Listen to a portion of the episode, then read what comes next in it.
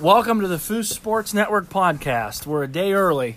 It's Thursday at 5:30, and we have our playoff previews for Week 11. We're going to start out. We'll do some area games. There's actually quite a bit. We have more area teams that made the playoffs this year than we normally get.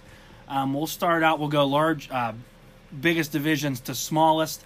The Division I game that we have that's directly in our area. Fitch is number 6 in their region. They're 8-2, and they're at Euclid, who's number 3 at 8-2. This is one of Euclid's better teams, I know. Their only losses are to Mentor and St. Ignatius.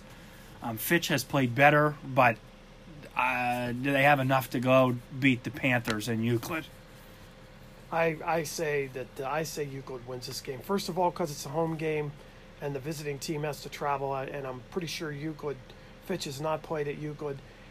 Euclid is a big physical football team, and Fitch has had a problem with big physical football teams. So I like Euclid in this game, and relatively easy. Then we go down to Division II. Boardman is number 7. They're 6-4, and they're at Maple Heights, who's number 2, and they're 10-0. Now Maple Heights is one of those teams like Garfield Heights, who Harding plays, whom we'll get into here in a little bit, and Nordonia, that none of them play a super tough schedule. So they're 10-0, but you don't know how good of a 10-0 it is. I expect Boardman to at least test them. They may not go up there and beat them, but I think this will be a game. Boardman will be big enough, physical enough to keep this game close. I don't really think Boardman's been blown out by anybody, have they? No, they haven't. So I expect them to at least be in it. See, they're physical, but they don't have the skilled players. I think Boardman takes one on the chin, but I do believe it'll be a competitive football game. Then we go to Division III. Marlington did get in barely. They're number 8. They're 8-2, and they're at Canfield, who's number 1, 9-1. Canfield clobbered Alliance, and Alliance just clobbered Marlington. So I'm Canfield big in this game. Yeah, when we went and watched Marlington 2 weeks ago, they were very average 8-2 team. Yeah, very average. Then also in that region 9, we have Alliance, who's number 6 at 7-3. They're at Medina Buckeye, who's number 3 at 9-1. And I don't know a ton about Medina Buckeye, but the schedule was decent. So I'll take Buckeye in the game. I don't know if Alliance will compete, but I'd be surprised if Alliance goes and beats them. But Alliance has a better chance of competing than Marlington does. Yeah. We'll put it that way. I like Alliance in this game because they have lots of athletes, and they're another fairly physically imposing team. They have a big quarterback, and they're on a roll. So I'm going to say that the party continues for another week for the Aviators. Then we go into Division 4. We have Indian Creek, who's number 6. They're 8-2. They're at Hubbard, number 3. They're 9-1. Indian Creek plays a pretty tough schedule in the conference they're in, but I believe Indian Creek was one of the teams that Alliance beat. So I think Hubbard wins at home. I think Hubbard definitely wins. Then also in Division 4, that Region 13, we have two teams actually playing against each other. Girard, who's number 5, they're 9-1, and they're at Youngstown East, who's number 4. They're 7-3. This game will be played at YSU on the turf. The only thing I didn't list on some of these games are Friday, some of them are Saturday. I believe Division 1, 2, 3, and 5 are on Friday, I believe. Yeah, I think you're correct. And 4, I don't know. So some of these are on Saturday, some of them are on Friday. But I know Girard had the big win against LaBrae. I'm going to take East big. I think they're battle tested. Yes, they are. They could make a lot of noise in this division, at least at the regional level. Yep, they have played easily a better schedule than anybody else in that. They are battle tested. They are fast. They have a quarterback. And they could have a very interesting matchup sooner or later, because East versus Steubenville could be very interesting. Yeah, Steubenville could get a big surprise from the Golden Bears. Just because of who East has played. Again, they've played a tougher schedule than... Much tougher. You've had Girard... And they played all Ohio teams. Well, and you've had Girard play Division 6 and 7 schools all year. East has played Division 1 and 2 schools for half their games. So, big difference as far as competition level. Then we have Crestview, They're number 5, 6-3 because the one game they played against Cheney's JV team doesn't count as a win. They're at Gilmore Academy, who's 10-0. I'll take Gilmore Academy, me too. Only because West Branch beat Crestview by a couple scores, so I'll be shocked if they win a playoff game. Yeah. This game, though, Gilmore saw today is a traditional program. This game I saw today is being played Saturday at 1:30 in the afternoon. So probably no lights. Yeah, I think that was the case. So that kind of takes a little bit of the atmosphere away. But then we got McDonald, who's number 5. They're 10-0, and they're at number 4, Rootstown, who's 9-1. And we went and watched Rootstown last year when they played Columbiana, solid football in the first round. And Rootstown, I think, is another example of, again, Rootstown has played bigger schools. Most of their schedule, they're in Division 6. Most of their schedule is Division 4 and 5. Yes. So you've had McDonald played 6 and 7 all year. So, again, you're going to see the big difference in competition level. Another big physical football team with a solid quarterback. And if I remember that one guy, that number 38 I don't know if he graduated or not last year, but everywhere he went, the play went. Yeah. So I don't know if he was a senior or not, but when we watched them last year, they were a pretty good football team. Very sound. They won't win that region, though, because Kirtland's in that, and they'll steamroll everybody. Wins that region. Then we have Southern, who's number 6. They're 9-1, and they're at Norwayne, number 3, 9-1. This is a game Southern gets creamed. Because it's over fast. The only team from this conference that would have been able to compete in this region is United. Yes. I still think United would have got beat by at least 3 or 4 touchdowns. But the one thing that would have helped United was cold weather, maybe rainy. Yes. United might have stayed in the game with the style of offense they played. Exactly. They creamed Southern, so Southern gets wiped off the face of the earth. Then there's a sneaky team that just got in Division 7. And Warren JFK is number 7. They're 5-5, and they're at Windham, sorry. The Windham number 2, they're 9-1. I'm picking JFK in the upset. I am as well. Windham has played. They played Sebring. They played some really small schools. Yes. You have a JFK team again, battle tested. They got their butts kicked a few games, but it was against much bigger opponents. Yes. So, I think JFK could be a dark horse in this region. And they have 40 kids. Cuyahoga Heights probably the best team. Don't know if JFK beats them. But everybody else, JFK should be able to compete. 40 kids on that roster, they will compete. And I actually missed a game. I missed it going down through my list. And it's LaBrae's game, and they play Wickliffe.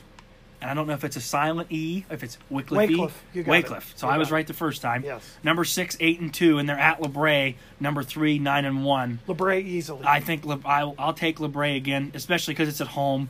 So they'll be ready to go. More athletes than Wickliffe will know what to do with. Then we had a couple big games in Division 1 that were out of the area.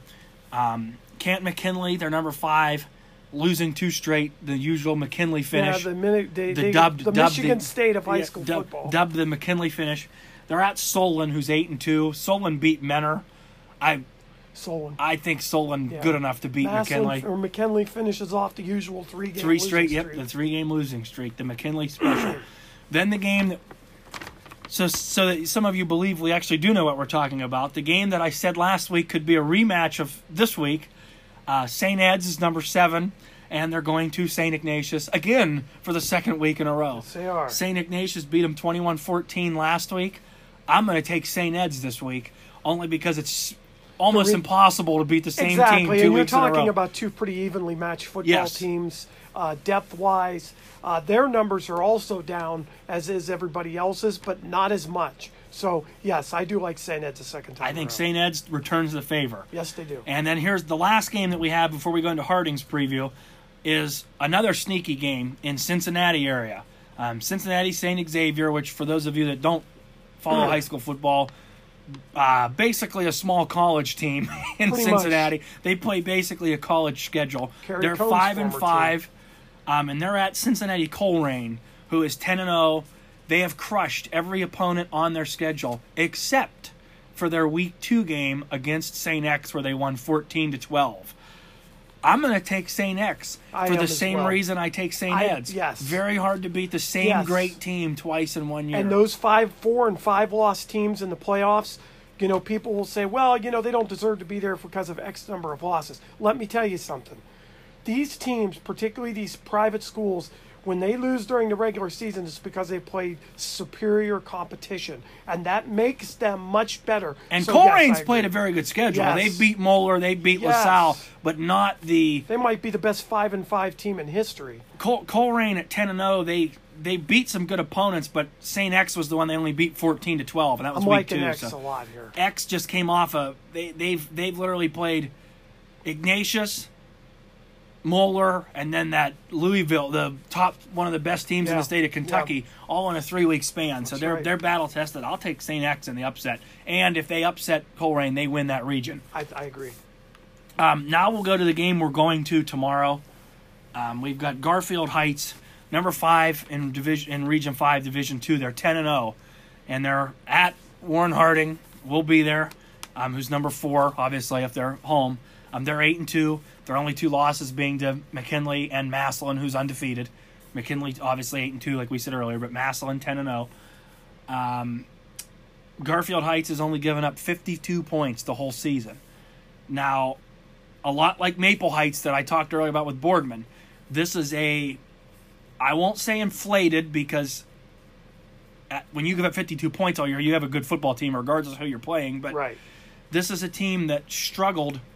Brecksville, Broadview Heights, who usually has a very good football team, I think they went 1-9 this year. Yes. And Garfield Heights beat them by a touchdown. So I don't know.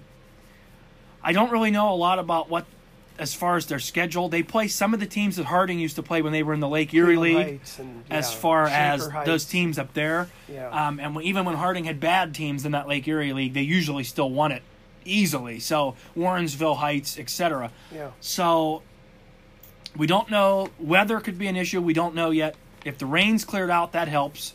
I like this to be a low-scoring game. I like Harding to win this game 14-7. And Harding's defense is just as good. Big, physical. They're going to run the football at you. They've got the best running back in the state of Ohio. I like Warren in a tight game. I like it a traditional low-scoring football game. I've seen this team play, referring to Garfield Heights, watching them on Fox 8's highlights. They're not a very big football team physically, and I think Warren can exploit that. I think Harding's defense has gotten better each week, even though they might have given up more points here and there. Yeah, well, and we don't count any of you that see the Howland score. We don't count that because Harding, literally, they played their starters for 2 series. They got up 14-0, and then they pulled them all. So that game's 35-0, and Howland's playing against Harding's freshmen when they score 18 points. Yeah, so I think this game this week, I think the Raiders win a fairly close game, either 14 or 21-7. I think that they will score because they are an undefeated football team. But in the end, the Raiders have played a much better schedule, and I believe that they will win this football game. Warren Harding, just for the record, I went down through this, and Harding has played against 4 playoff teams this year. McKinley, Mass. Oh, I'm sorry, 5. I forgot East, so I stand corrected. They've played against 5. And won 3 of them. And you have McKinley, Massillon, Fitch, Boardman, and East. So 5 playoff teams. Garfield Heights has played against, I believe it was 2. Yeah. 1 or 2. So the schedule, they're very inflated 10-0. If you're 10-0 and you have a road game and in your first playoff game, that's not good. Exactly. So I hope it's not that close of a game, because if it is, coaching comes into play. Yeah, and that concerns me. That could be because a problem. I went back actually yesterday, and I was reminiscing. I was going back through the computer rankings from 2 years ago, and the Harding team from 2 years ago still makes me sick to my stomach that they didn't win a state championship. Yeah, it was too easy. Because I told myself LaSalle was really good, but Maslin Perry almost beat them. Yes. And Maslin Perry barely beat a couple teams that Harding would have clobbered in the regular season. When we get to these college games in a minute, number 9 Kentucky's got a big one. A big reason why they're number 9 Kentucky is because of this kid that Harding had 2 years ago, Lynn Bowden, and the greatest player to ever put on a Raider uniform. He'll probably be the greatest player I'll ever see play a football game live at the high school football level. I agree. And we've seen some good ones. We've seen Manningham. We've seen Claret. We've seen Maslin's had a few good ones that we've seen play. Yep. We have seen some of the Cincinnati schools bring players up. We've seen St. Ed's, Ignatius, blah, blah, blah. Yep. We've seen a lot of great football players. This kid was easily the best player. I've never seen a kid take more 20-yard loss plays and turn them into 80-yard touchdowns than this kid. And the fact that they still couldn't win a state championship, it was all on the coach. And he still has a lot of fans when we go to their games that are still very upset with him for that game against Hudson. You hear it all the time. 2 years ago. Because you played a team in Hudson that was a very vanilla, basic, very well coached. Sure. Take nothing away, very well coached. And it wasn't even their coach. It was their backup coach. Yes. And they were a very good fundamental team, don't get me wrong. But if Harding makes any adjustments at all, they run them out of the stadium. Yes, they do. And it was such a shame, such a sour taste in your mouth to watch probably the greatest player your school. Granted, they've had Paul Warfield. They've had some great players. He may not have the NFL success that Paul Warfield and whatnot had, but as far as at his level in high school, as far as changing, as far as carrying your team, and literally every time he touched the ball, you went, oh boy. And he was quarterback, so he touched it every play. So it literally was a shame that you couldn't beat a team that really had no business. So if it comes down to coaching tomorrow, look out. They could be in trouble. Yeah. Next week it all ends anyway, even if they win, because they'll play Akron Hoban on a neutral field, which we still will probably go to, even if Harding makes it. But it will not end well in a week for the Raiders. Never does. Akron Hoban will go unopposed to their third straight state championship. Yes, and when they play Maslin, we probably will go to I hope that's the state championship game, because that will be fun. But Hoban won it 2 years ago in Division III. They won it last year in Division II, and this year they will repeat, because I will be shocked if a team is good enough to beat them. Yes. So that's. I will pick Harding. I hope it's by more than 7, because that removes the coaching error. But a win's a win. So at this point, you're in Week 11. It don't matter. Yep. We'll jump into some college games, and we'll start out with our usuals. See you at the bowling alley.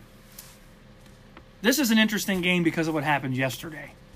For those of you that don't know, Maryland's been investigating their head coach all year, basically to see if he had anything to do with the player that died in their practice. Well, they came out and the board, they basically agreed that it didn't all fall on DJ Durkin's shoulders. And there was no criminal charge. And there was nothing. Raised. So they reinstated him. Well, then, that afternoon, students went and protested that he was reinstated. So the president of the university came out yesterday and... Spineless. Yes, and removed him from his head coaching duties a day after he'd rejoined the team at practice. They will have a very hard time finding a coach. And it was... I understand what happened was tragic. No, of course, you don't ever want a player to die. Like, nobody wants a player of theirs to... collapse on the football field and pass away. But when they've investigated this for months and proven and found out, it wasn't, we can't solely blame it on this guy, and you go to reinstate him and then your president just turns your back and fires him. Anyway, I'll be curious to see how they respond. Michigan State 5-3, they're at Maryland, who's 5-3. I really wonder how Maryland comes out and plays Saturday. I think if they try to physically match Michigan State, they lose. But if they make Michigan State match Maryland's athletes, they have a shot, because Maryland has better athletes than Michigan State does. Yes, they do. Better recruiting. I think Michigan State is obviously going to have the coaching edge. I like Michigan State in this because they don't have as many things. I will say this, though. Michigan State has a lot of injuries. Their wide receiver, Felton, whatever his name is. Yeah, he's done for the year. And they don't know who's going to start at quarterback yet, actually. I mean... The backup looked better than Lewerke last week, but they don't know who's going to start Rocky Calavito, whatever the hell his name is. Rocky, the baseball player. That's I can't see Maryland winning this game, but they do have the better talent. I think coaching wins out here, but this will be a close football game. I will pick Michigan State just because. I'll take Michigan State, I think, because I'll give them the edge in coaching. I will say this, the one thing that also helps Maryland, Michigan State could be looking ahead a little bit to Ohio State coming to town next week. I agree with that. So this could be one of them sleeper games. You're on the road. Oh, I wouldn't be either, but because they could be inspired. I would exactly this, but Durkin being let go, that could be something that rallies the troops. No, I think so too, and I think the coach, Larry Canada, Matt Canada is Larry Canada's son. Larry Canada, of course, played at Wisconsin in the mid-'70s. A great running back in his day. So he's an offensive mind from an offensive family. So I could see Matt Canada being the guy that they go to, and he's good enough. I think so. If they make a bowl game, they have to keep him as the full-time coach. I think because he's grounded the team, and I think that's important. And as much as they've been going back and forth through to be 5-3 at this point, you can't. And they're going to have a very hard time finding another candidate anyway because of the political correctness. Yep. Who's going to want that job now at that point? Yeah, exactly. Then we got number 16, Iowa, 6-2. They're at Purdue, who's 4-4. I'll take the Hawkeyes. I think I will as well. Purdue did what Iowa did last year at Ohio State. They shot their wad the one game. They took advantage of a lackluster effort from Ohio State, and literally no effort. Correct. Well, yeah, exactly. And again, people, Iowa did the same thing last year. They beat Ohio State, and then they clunked. Of course, they rolled out a cancer patient, so you got to have that. Roll out the cancer patient. And I'll take Iowa. I think Iowa wins. And I think they win fairly easy. Yeah, I think so too. I think they're going to be upset with their loss. Purdue sneaks up on no one now that they beat Ohio State. Yeah, everybody's on watch. Yep. And all you got to do is stay in your zones with the RPO offense, and they don't have that kind of talent on the offensive and defensive lines to hang with Iowa. And one thing Iowa won't do that Ohio State did, Iowa will not miss tackles like Ohio State did. No, they will not, and they're better coached, at least this year. Then we got Penn State, number 14, 6-2. They're at number 5, Michigan, who's 7-1 with Xavier Shea Patterson at quarterback. I'm gonna give you two predictions. I want Michigan to win because here's why. I want Michigan to come into the last game of the year with them in the top 3. Yeah, and with everything to lose. I want Ohio State to be like 6 or 7, and I want Michigan to be number 3. I want Michigan coming to Columbus knowing all they have to do is go in there and win, and they're more than likely going to the playoff. I think they're That's what I want. I think an easy win over Penn State this week. I think easy win over Penn State, but then something tells me the first time that we're going to pick an easy win against Penn State is going to be the one time Penn State actually gets over their Ohio State hangover and shows up and plays. And the pressure is off of them, I think. I think what's hurting Penn State now, I think you have coaching issues. Yeah, I do. Because I think ever since everybody second-guessed the play call against Ohio State, this offense has been out of sync for Penn State. It has, and it's been a one-man show. I don't know if it's Franklin and his offensive coordinator that now are kind of having a Hugh Jackson, Todd Haley moment where they are, kind of overruling each other, but something's not right. So we'll see. And you have an average offensive line. Yeah, that too. I'll take Michigan again just because I want them to win more than anything. Yeah. So then a game that I think will be sneakier than Vegas has it at 9.5 points. Number 4, Notre Dame's 8-0. They go to Northwestern. And Northwestern is one of the most bipolar football teams you'll see all year. They lose to Akron, and they're 1-3 at one point with a loss to Akron. And everybody's going, what the heck is going on? And then now you're 5-3, you're 5-1 in the Big Ten West. And you haven't won a non-conference game yet this year. And you're catching them at just the right time. I pick an upset this weekend. And I pick an upset. I hope Northwestern can beat them. And here, if there's any Michigan fans, which how dare you if you're listening to this, but if there are any of you Michigan, Ohio State fans, any of us that have a chance to still make this playoff, if that's your goal, you need two things to happen. You need, one, Iowa to keep winning and get there and be a top 15 opponent. Agreed. Or if Northwestern is going to win the West, they have to beat Notre Dame Saturday. Because if they don't, and Northwestern goes in there at 8-4, and it's at Michigan or Ohio State, and they clobber them, they're not going to get any point, any bonus points from that. Win, exactly. All you're doing is a trophy game. Exactly. You need to play a quality opponent, at least as far as the standings. I'm going to take Northwestern. I think they win the game this weekend. They have beaten them there before. This is the game that's set up for Notre Dame to. Notre Dame, folks, is a lot like the Boardman Spartans that we have around here. They're great every year. And everybody expects them to take the next step, and they find that one team to lose to. Yes, they've actually been like Ohio State has been the last 3 years, where they find that one opponent to clunk one to. Yeah, they just take the week off. And this is an interesting game because Northwestern will be fundamentally good. They will match Notre Dame's effort. And you have a Northwestern team playing the best they've played all year. So, like I said, if Northwestern's going to win the Big Ten West, whoever wins the East needs them to beat Notre Dame, especially if it's Michigan, since Michigan lost to Notre Dame already. Yes. This is a huge game if you're a Michigan fan. You need Northwestern to win this football game. Exactly. Then another sneaky game.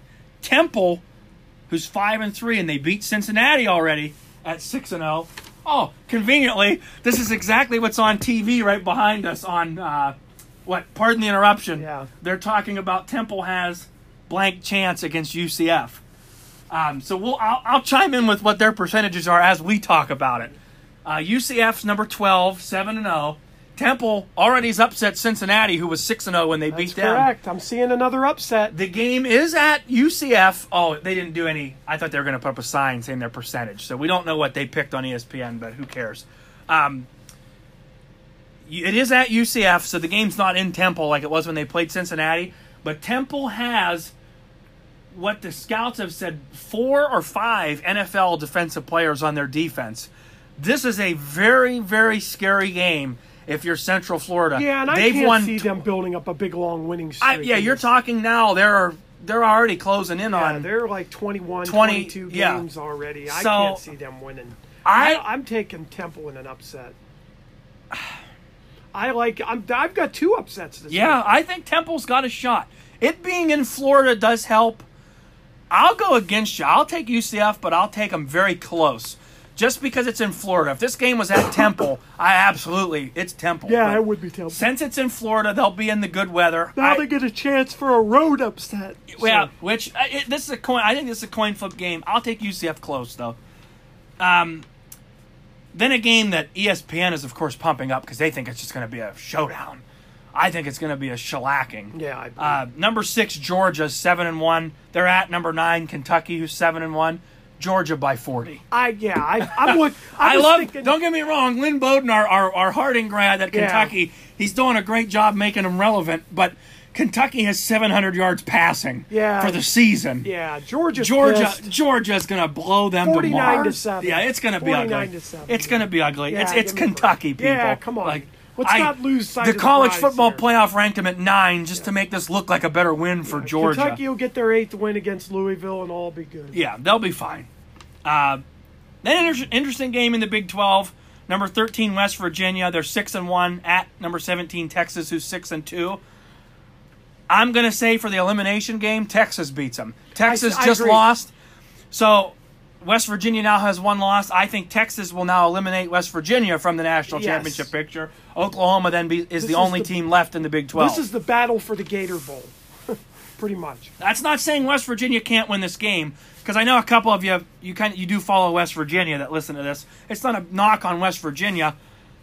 This is just how this conference has been for the last few years. Yeah. Once one team gets eliminated, they eliminate somebody else. Yeah, so I agree with that. I expect the game's at Texas. Texas will win this football game.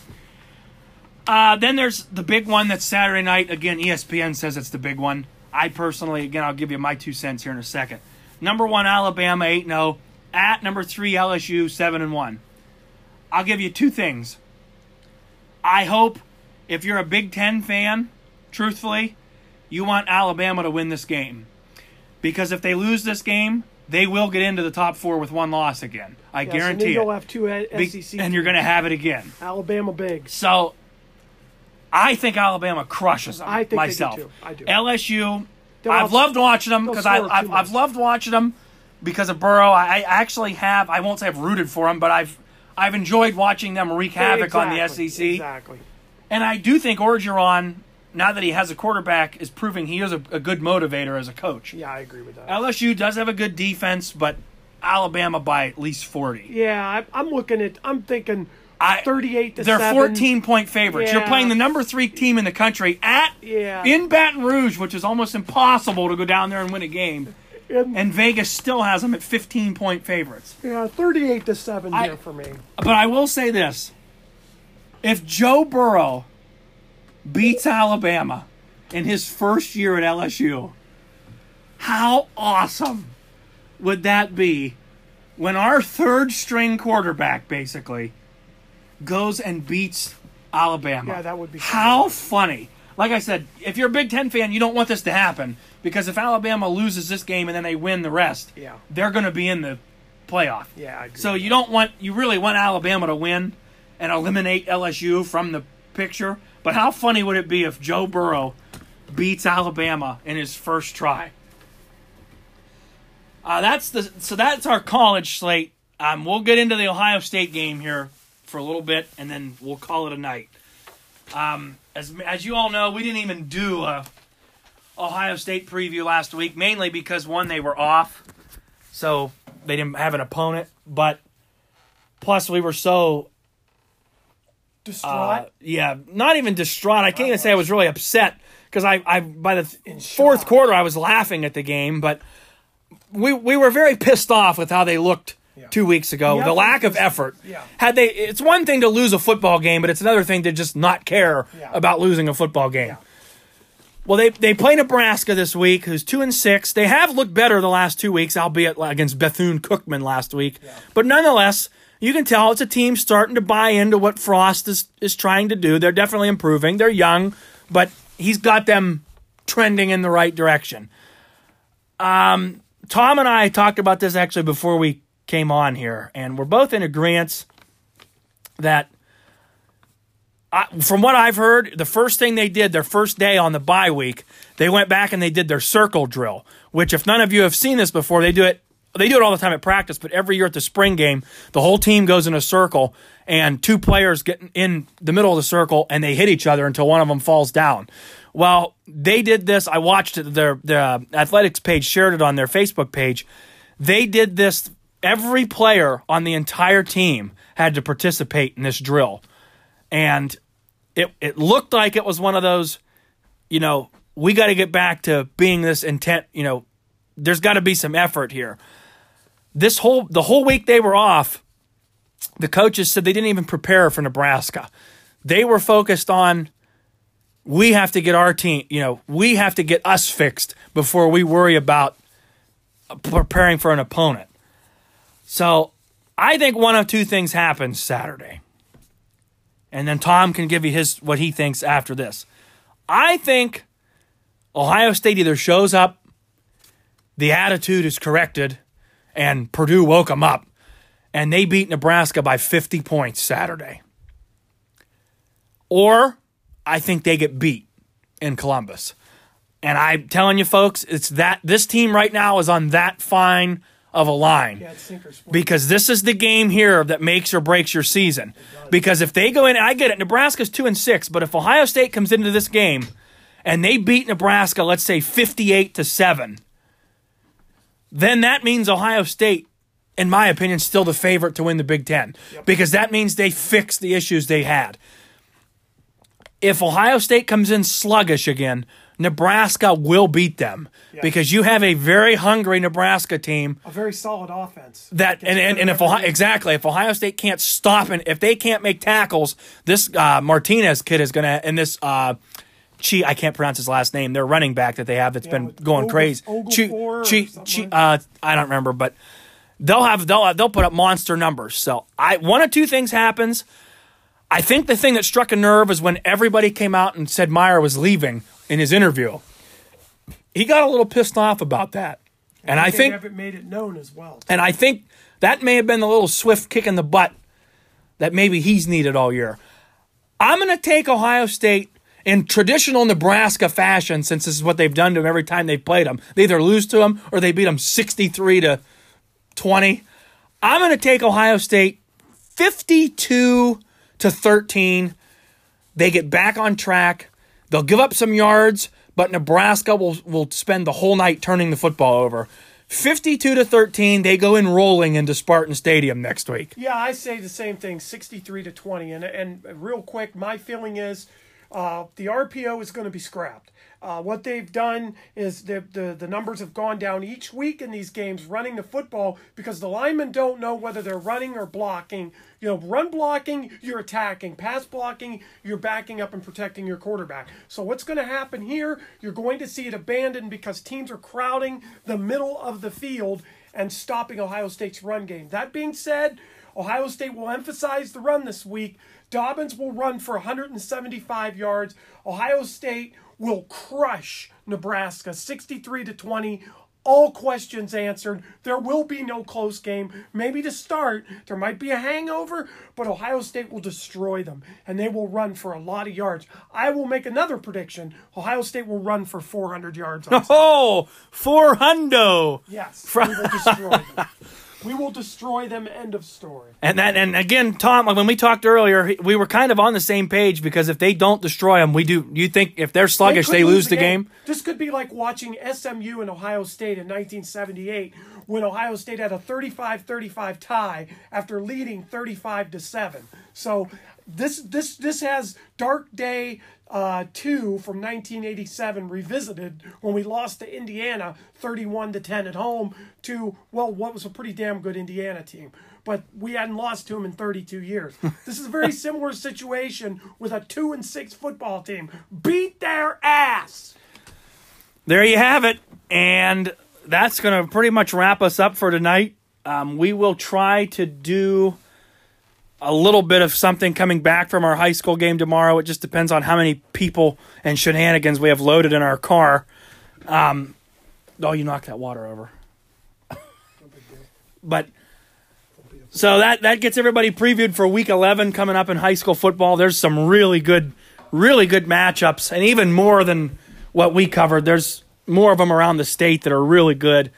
We can't cover them all, but there should be some good matchups. College football's got some good matchups this week, and you heard it here from the Buckeye guys. We're in agreement pretty much. If they this is do or die time for this Ohio State team this week, and it's a very this is the one game that makes or breaks if you lose this team or not. Ryan, they are breaking out the black uniforms. They are going back to black uniforms. They've been very good in these special uniforms. I'm not going to get into details, as superstitious as we are, but they've been, let's just say, very, very good in their special uniforms that they wear at home. So let's hope they'll keep that going. I just want to see a physical football team that looks angry. Yes. And if that happens, if Ohio State goes out and beats Nebraska by 30 or 40 points, go tell all the Michigan fans that are giving you shit, hey, boys, it's on now the last right. Saturday in November. Right. Because if this is the game here that turns it around. Don't look at Nebraska's 2-6 record. Look at how Ohio State has played the last 4 weeks. Right. Don't worry about the opponent. Worry about how we play. If we play a great football game, this team is back on track. So we're going to leave you at that. Go Bucks. Go Raiders tomorrow. Go Bucks Saturday. And I'm going to do an upset special. I don't do a ton of NFL stuff because the NFL's crooked. Browns beat the Chiefs Sunday with Greg Williams. That's my pick. Greg Williams will come in. This is going to be a new attitude for this team. The Chiefs can't stop anybody. The Browns will force 3 turnovers off Mahomes, and they'll win the game. Because they have nothing to lose. You heard it here first. Browns by 10 points Sunday. All right, everybody. Everyone have a good night. We will talk to you maybe tomorrow coming home from the football game. Again, go Bucks.